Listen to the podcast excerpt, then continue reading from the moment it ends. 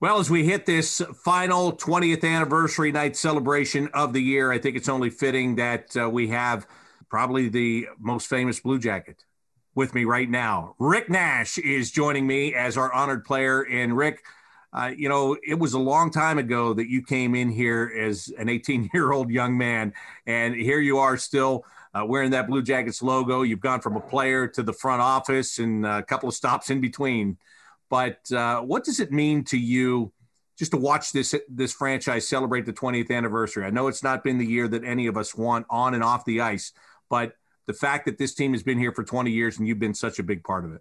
It's been it's been really cool. Um, you know, to come in, uh, I think it was their third year as an NHL uh, franchise um, to come in to see where where we started here in Columbus, and then you know to leave for a few years, and then come back and see how much uh, the city's grown, how much the minor hockey's grown in Columbus, and you know how much this organization has grown. It, it was really fun to uh, kind of be part of it, and then step out of it, and be on the outside looking in, and, and now being back in. So I've kind of got all different angles of it and I'm telling you, it's pretty special to have this organization in Columbus. And obviously, this year was a bit tough, but uh, but beyond that, um, you know, they're they're an important part of the community here, and it's uh, it's great entertainment for our fans.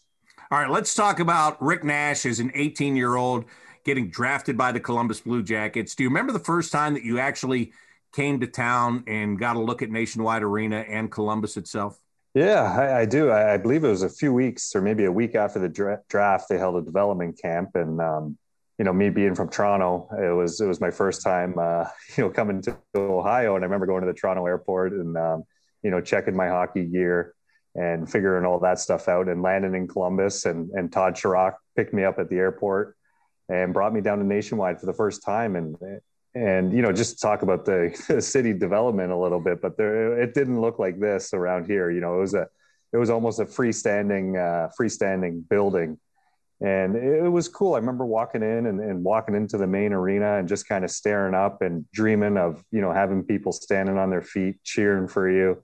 And it was it was a special time. And um, you know at the time i didn't really think that you know i'd spend this many years here and then retire here um, but it's it definitely won my heart, and uh, you know not only the city but the organization.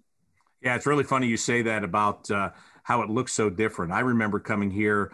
Uh, it was early in the the tenure of the franchise when I was in Syracuse. We came in and played a couple of games here at Nationwide Arena, and prior to Huntington Park being back there. Uh, there there wasn't the the parking garages; those were flat parking lots. You could you could see the building from Neil Avenue and everything. And I, that's what a lot of people say, and, and probably some of your former teammates here too.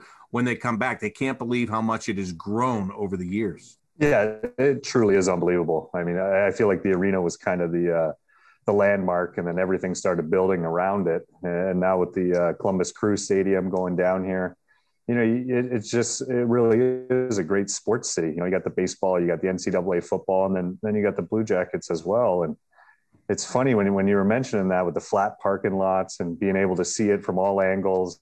You know, I remember coming from the airport the first time with uh, Todd Sharrock and you know, kind of taking that last bend around uh, 670, and and there the arena was. You could see it in uh, in full daylight. There was there's nothing obstructing it, and now it's uh, it, it's tough to pick out. So it's it, it's great for the city. I mean, just you know how, how far the short north has come, and, and, it feels like you can drive down High Street and it's connected to campus. Um, it, it's impressive, and it's a fun place to be, and, and a fun place to raise a family.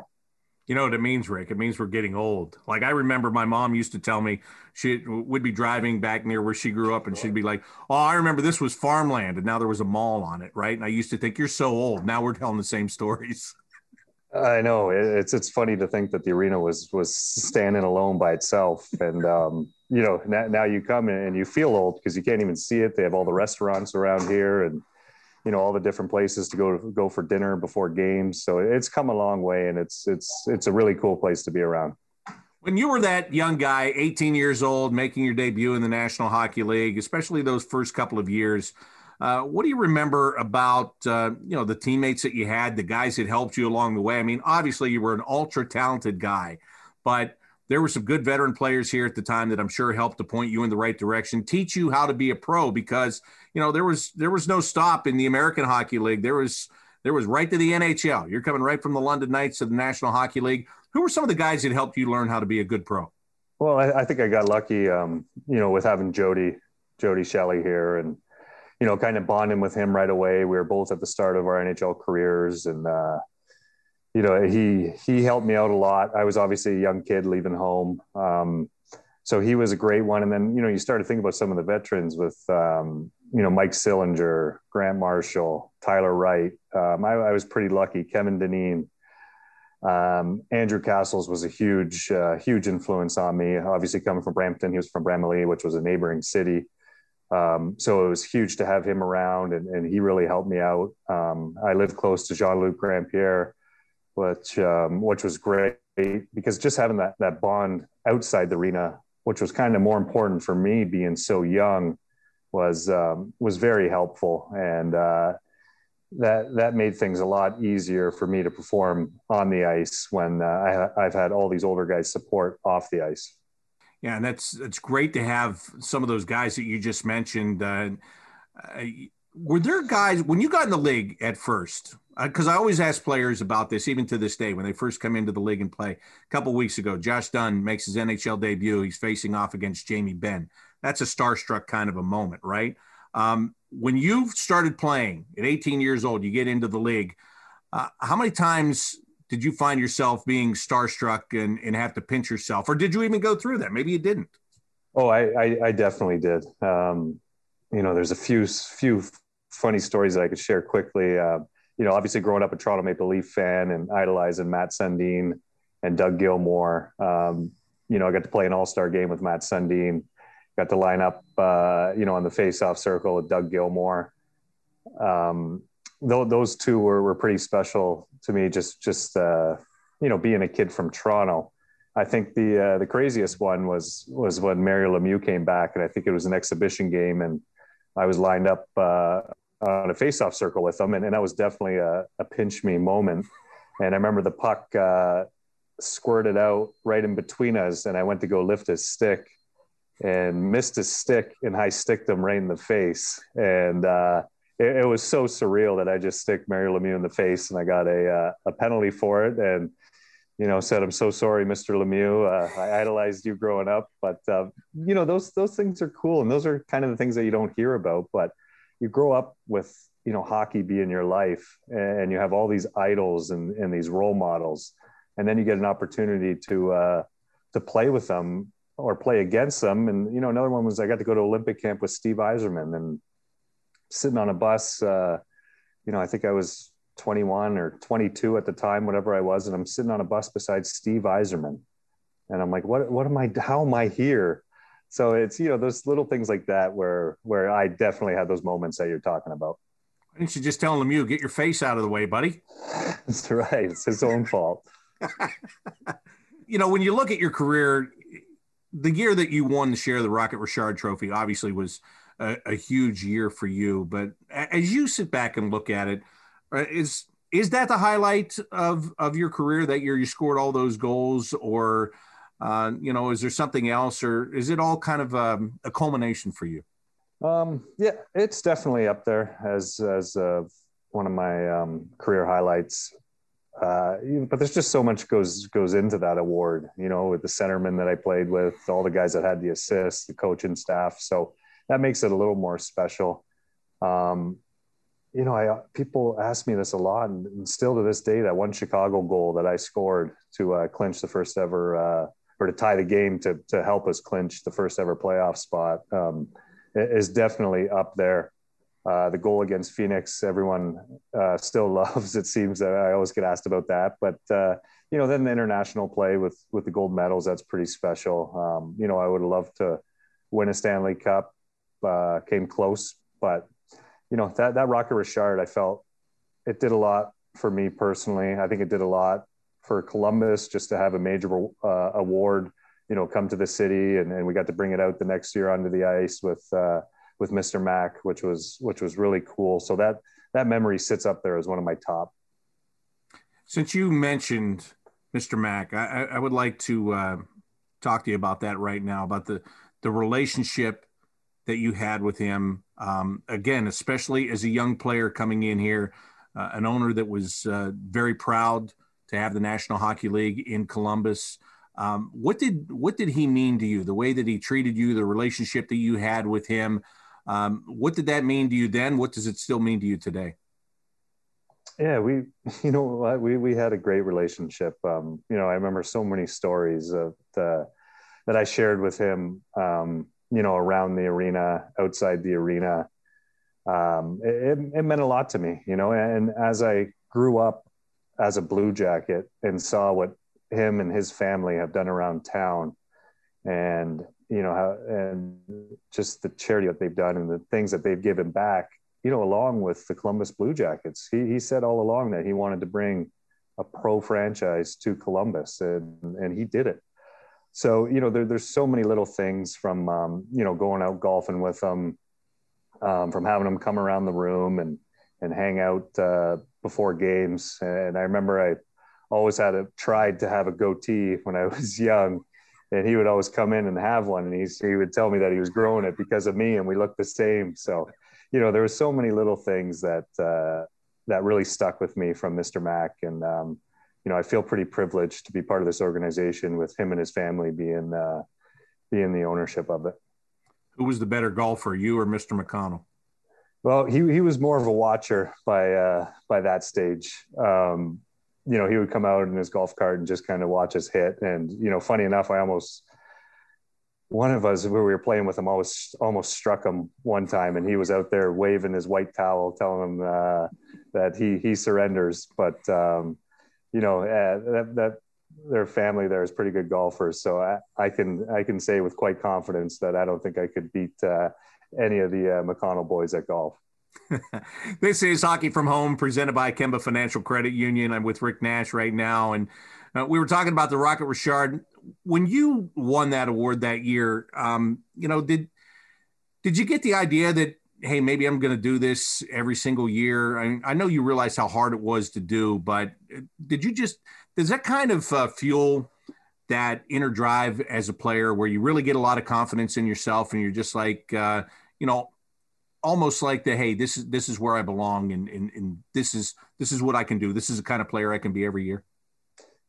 Yeah i, I definitely thought that. Um, you know i was a bit surprised to win it so young and and as i got older i just looked back and i remember so many goals that year that shouldn't have went in and they did. And it, it just proved how many things had to go right. Um, and, and then it you know that year i think i was i was minus in the minus you know 30s or something which just kind of showed that I, I, was being used to score goals and goals only. And and once uh, ken hitchcock came into the league into uh, the blue jacket organization i feel like i took my game to a to another level where i wasn't only scoring goals i was playing a 200 foot game and and um, responsible at both ends of the uh, of the arena. But you know the, the time that i finally broke 41 is when i was uh, in new york and scored 42 and I'm telling you, Bob, it was like I was going back in time because everything went in, and it, it was just amazing that um, that for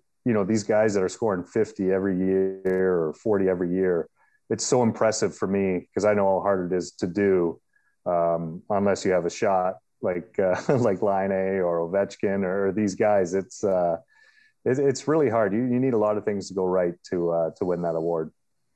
You talk about being a 200 foot player, and Ken Hitchcock helped you do that. Can you explain that? Because there are still fans to this day that, with John Tortorella, who you played for in New York, uh, you know, where where he'll get accused of taking a very skilled player and trying to turn him into a, a defensive player, and that that's really not the case if you do it right. If you if you do it the way that you're talking about, you just cover the entire ice and you become a better overall player. Correct? Yeah, you're exactly right. Players, um, you know, you have to understand. It was funny. I remember I was getting off the plane one time. I think we were in St. Louis, and Hitch pulled me aside and he asked me, he's like, "Do you want to be a, you know, do you want to be a goal scorer in this league, or do you want to be our best player?" And I'm like, "Well, you know, if I score a lot of goals, I'll be our best player."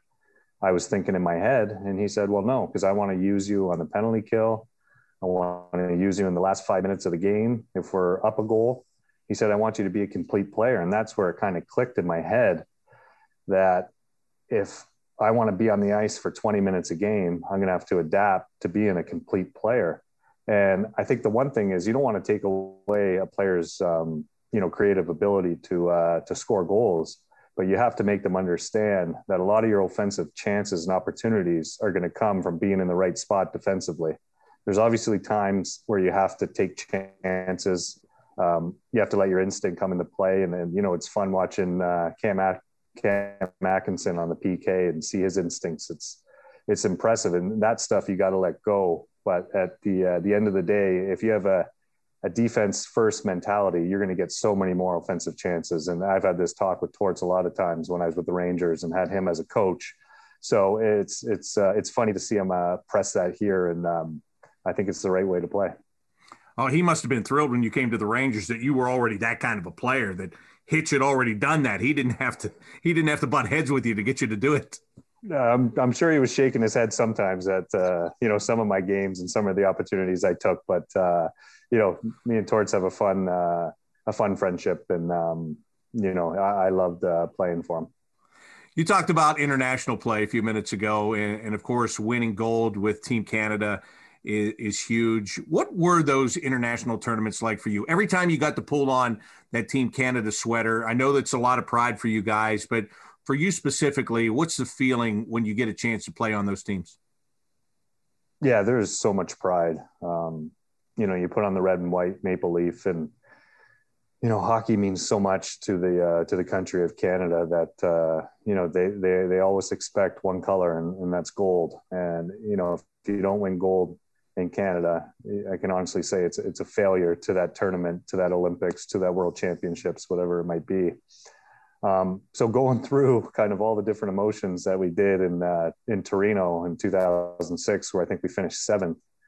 Um, it was tough to show face that summer back home. You know, you, you weren't uh, too well liked, and then you know to touch on the the gold medals, we go into Vancouver, and you know all the media is asking how much pressure we have on us and I remember Steve Yzerman telling us, you know, just you know, don't don't bite into the media asking about this pressure. Just uh, you know, say it's a new tournament, it's a new team, and, and we got to uh, we got to try to win gold. But uh, I'm telling you, the pressure that we felt it was uh, it was extreme, and winning gold um, that time around felt like a huge relief, and it was uh, it was a fun celebration for our country to uh, to win gold in our backyard. Um, and we go to Sochi and it has a totally different feel to it. You know, we show up, I think, three days before our first game. We missed the opening ceremonies. Um, it was almost like a business trip. We, uh, I don't think we lost a game that that tournament. We won gold. It was it was uh, literally about a two-hour celebration, um, and we were back on the plane, back to playing the NHL. So, I always I always compare it to Canada being a huge relief and a huge celebration, and then Sochi in a uh, a business trip, and we were there to win gold, and then uh, come home back to our NHL clubs. Let's go back to that one that you won in Vancouver, though, because that final game was such a an exciting game. The way that it goes, and it gets tied late, and then of course Crosby comes up with a golden goal when it's all over. Tell me about the intensity of that game itself, and especially when you're getting down near the end of the third period. All of a sudden, you've got to go beyond that. Um, was there tension? Was there just, I mean, you're, you're in the final game of the thing now, right? So uh, are you just like, look, whatever we got, we're just putting it out there. What was the feeling like as you sat there, whether you were on the ice or on the bench? Yeah, it was, uh, you know, it was a weird situation because, you know, we were minutes away or seconds away from a gold medal. And obviously, USA had a great tournament and a great team, and, and they tie it up, and it was a, a deflating moment and then you try to hold on for the last minute or last few seconds and you come back in the room and it's kind of interesting because you have seven or eight captains or, or, whatever it was on their NHL club that are playing for Team Canada. And everyone was confident. Everyone was calm. You kind of did exactly what you did uh, in between periods of a regular game. And it just had that feeling around it like the story was already written. The book was already finished, and we knew who was going to score we knew we were going to win, and obviously, they, you know, they they had a couple opportunities, and the USA had the team to win a gold medal, and they had a great tournament. But you know, as, as I get older and look back on it, I said the story was already written. Crosby was going to score, and he was going to be Mr. Canada, and it was going to be the golden goal. But um, in between periods, there was a lot of confidence, and and it was, it was fun to be part of. It's funny you say that because um, it would be great no matter who scored it, but you're right. It was like it was all meant to be. Yeah, I'm telling you, I had a I had an opportunity in overtime coming down the right side, and I stopped up and I shot it, and it was my go-to low blocker shot. And I still have dreams that I was Mr. Canada and I had the golden goal. But uh, like I said, it was uh, it was fun, and and you know, Sidney Crosby is such a good leader. He's such a nice guy off the ice. Um, you know, he drags his teammates into the fight, and so I I wouldn't expect anything different other than for him to score that goal. Know, one of my favorite memories of you has nothing to do with playing in a game. Uh, it was early in my tenure here, and you got that gold medal, and we went to um, we had to go to it was CD 101 at the time. They had you come in in the morning to do an interview, and I went down there with you, and you came in. You're wearing a hoodie and, and you come in, you start doing the uh, interview, and they're like, uh, "Did you bring the medal?" And you're like, "Oh yeah, I got the medal." And you reach into the pocket of your hoodie and you just whip out a gold medal, like everybody carries one, you know. And, and then they wanted you to play bubble hockey, and you're like, "Hey Bob, can you hold this medal?" Sure, Rick. I, there's something I do every day is just hang on to gold medals. I that, that was really it was one of the coolest moments because uh, what it says is what I know from being in the sport for a long time hockey players are regular people, as proud as you are about everything. Um, you know, you're just the same as uh, Joe Blow on the street. Yeah, I, I, mean, at the time, you know, the medal was was awesome and it was great. But I I always remember, you know, right after we got back to the room, I would both Olympics. I took my medal and I I went and put it around the trainer's neck, um, Jim Ramsey, and I said, you you know, you guys don't get a medal, but no one sees all the work you guys do. So I, I let him wear it. Um, you know, another another time I had a, a friend that was handling uh, all our flights for us, um, Steve Lemessier, and uh, he was in the room. I'm like, no one sees what you do behind. So I put my medal around his neck. Um, you know, now that I'm older and I have that medal and, and my kids love it, it, it's cool. But at the time, you know, you win those championships to have the experiences and the memories. And yeah, the medal's a great part of it. But the cool thing for me is to uh, is to share it with people and to sh- share that uh, experience uh, through the medal. All right, Rick. Let's talk about um, you know when your playing tenure with the Blue Jackets came to an end. That that was the one part of your career where I don't know if you wish it would have gone a little bit better or if it was if it's okay with you now. Uh, but you ended up getting traded to the Rangers. You know, at the time, uh, you had said, like, you know, if you can make the team better by me going somewhere else, go ahead and do that. You know, ironically, as it turned out, that really kind of happened. That trade with the Rangers started to springboard everything that happened here and, and turn it around. But that had to be a very difficult time for you. Um, when you go back to that point in your life and, and making that decision and then it all playing out, how tough was it?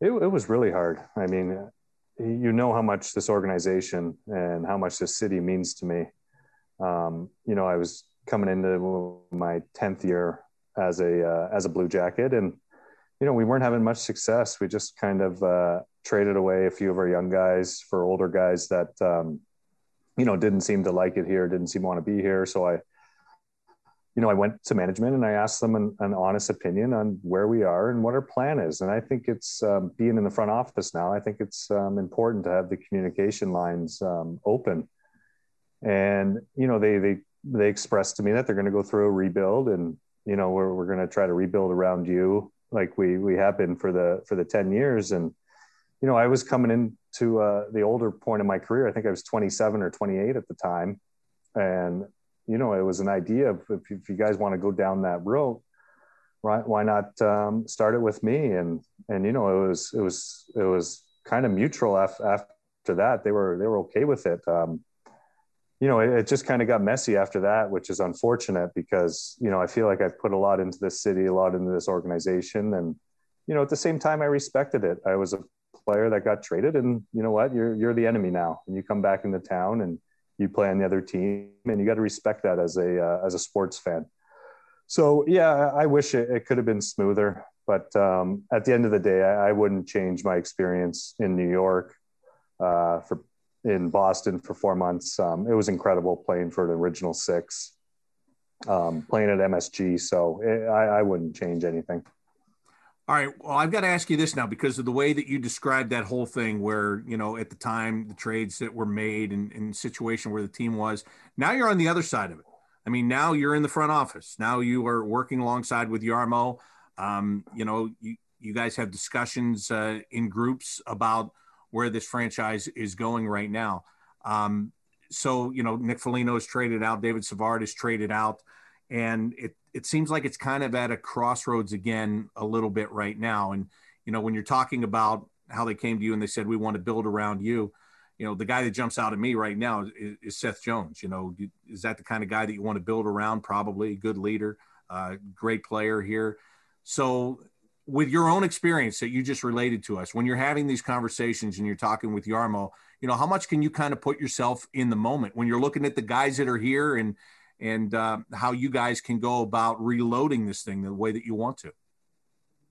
Yeah, I, I think it's a great uh, it's a great question that you're asking because it's it's a very similar situation, and I, I think it's important that we're all on the same page here. Um, we all have the same end goal, and that's to bring a Stanley Cup to Columbus. And it's a matter of not having, you know, two sides um, with two different uh, game plans, I guess you could say. So, you know, it's important that that we know where our players stand and that they that they want to be here. Um, you know, we, we try to we're trying to make you know everything as easy as possible for these players, so they just have to worry about what's going on on the ice. But at the end of the day, I think the communication of it um, is huge. And some of the best teams that I've been around, whether it be Olympics or, or playoff teams or you know going to the finals, the communication was always there uh, between the coaches, management, and the players. And I think moving forward with the position we're in, it's going to be important for us to know who wants to win a Stanley Cup with the Blue Jackets and who doesn't have that dream because with this organization, we obviously want the Blue Jackets to be on top. And part of part of what your role is, and I know you want to keep guys here. I know you want to be instrumental in that too, um, because you're here. Like you said, you fell in love with this place. Uh, you could have gone back to the Toronto area. You could have gone anywhere you want to in the world, but here you are, retired in Columbus, and there are plenty of your former teammates that are doing the same right now. They're coming back. I know that uh, the alumni group that Jody Shelley heads up is uh, getting larger all the time. So what what kind of things can you do with today's player to relate to them to I don't know if I should say to get to get them to love it as much as you do here, but to at least uh, get them to want to stay here, to want to win that Stanley Cup with the Columbus Blue Jackets. Yeah, it's um, you know it's not the easiest easiest thing to do, but it's it's definitely what um, I'm kind of uh, you know have have on my plate. And there's different situations with with every person. Um, you know some guys want to go to a big market. Some guys want to go to original six and and i've done it so i i get where they're coming from i understand it um, and saying that there's some really hard parts about playing in a in a in a city like an original six or a city in canada um, that you can't get away with uh, that you can here in a place in Columbus. So it's it's tough, but each situation is different. And I think the one thing that really breeds people that want to stay is if, if you have a winning organization. And I feel like that's that's where we have been, um, you know, for the last four four to six years is is a winning team that's been in the playoffs every year. Obviously, this year is a bit different, but if you know you have a chance to win the Stanley Cup and make the playoffs, then I don't understand why you'd want to leave if you uh, if you started here. I mean, the city's great. Um, you know, the community's great. It's a great place to raise a family. It's uh, it's a fun place with all the sports down at Ohio State. So for me, it's it, it's an easy uh, it's an easy sell. Unless you have guys that want to go to a, a huge market, then um, you know there, there's not much you can do, other than if you have a winning product on the ice. Yeah, that's a great point. And you know, do, do, you feel this year has been so weird? I mean, let's be honest. There's uh, development hasn't been able to to be the same as it normally is. You have guys on taxi squads instead of in the American Hockey League. Um, you know, players on the road can only go to the rink and the hotel. Uh, the the camaraderie. I think the the lack of being able to have camaraderie and bonding. I think it has hurt this team in particular because I think this team is. Uh, that's a big part of what they do. And the new players that came in this year, they weren't able to do it. Um, so, are you hoping that this year is just kind of like a, a write off, and you can say, look, that one was a that was a blip on the radar, and we're going to get this thing put back together. We're going to get a couple of players in here uh, via trade or free agency, whatever the case is, and put it back on track? Yeah, I think you uh, you hit it though. It's been a strange year for everyone. You know, for to be in a bubble and you know not be able to uh, you know be outside of it and, and live a regular life.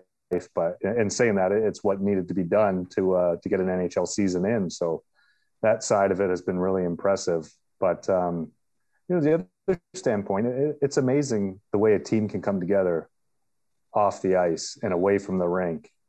And you're right. This this team is always known as as a close knit group, a team that's hard to play against, and, and all these different things that uh, makes Nationwide Arena a tough place to come into. But when you can't bond outside the arena, I think it's affected us us for sure.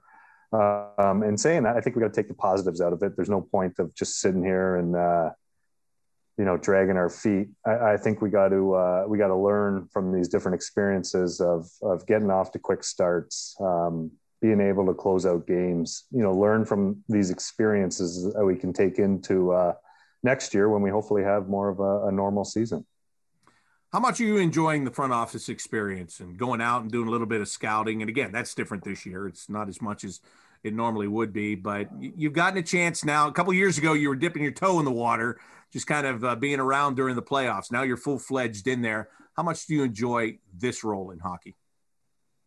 Yeah, I, I love this role. Um, it's been uh, it's it's it's been so helpful to me with the adjustment of retirement and um, you know kind of the way I went went out of the game where I still feel like I had some years left in me. Um, it's been a huge help, and I'm so thankful to uh, you know to the McConnell family, to Mike Priest, to uh, to Jarmo for giving me this opportunity um, and to get to learn off learn off him and you know go on scouting trips with Basil McRae, Josh Flynn, get to go up to Cleveland with Chris Clark. I, I mean, I, I'm so grateful for this opportunity and so lucky to be in this position.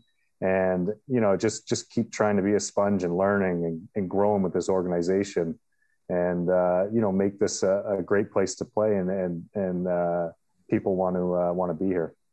Have you figured out what the ultimate goal is for you yet in this role? I mean, you know, some guys they they do it and they're like, hey, you know what? I think I could be a general manager. I'd like to be a general manager. Maybe I want to be a president of hockey ops. Um, have you gotten to that point yet where you've come to an ultimate goal as a management uh, member of the management? Yeah, you know what? It's been uh, it's been fun to kind of learn this this side of it, and you know, at first you just don't know what where exactly you want to be most guys and, and i felt like i wanted to be in management i've always been so interested on how you build a team. And you know as i get into this i get interested on the business side too to see how this organization works from a business standpoint. Um, so you know right now i'm as i said I, am lucky that jarmo's kind of taking me under his wing and i get to learn off uh, you know one of the best guys in the hockey business. Um, i definitely want to stay in, in in the management area. Um, but it's also been fun to hang out, you know, with my family and get to enjoy time with my kids and uh, and enjoy those things. So we'll see where where it takes me. But I'm I'm so happy in the management uh, department. Yeah, enjoy the best of both worlds while you can, buddy. That's right. Exactly. Rick, thank you so much for doing this. I appreciate it. Uh, you know, it's it's only fitting that as we come to the end of the 20th anniversary celebration, that uh, you are the headline player. So uh, you had a, a, great career as a player here, and now doing good things in management. Uh, again, I appreciate your time and look forward to talking to you again soon. Thanks, Bob. I've always felt like I've been a uh, blue jacket. No matter where I go, it's uh, it's always nice to be home. There he is, Rick Nash. Started as a draft pick and a player in this organization, and now helping Jarmo Kekalainen forge the future of the franchise. This is Bob McElligott saying so long, and thanks for listening.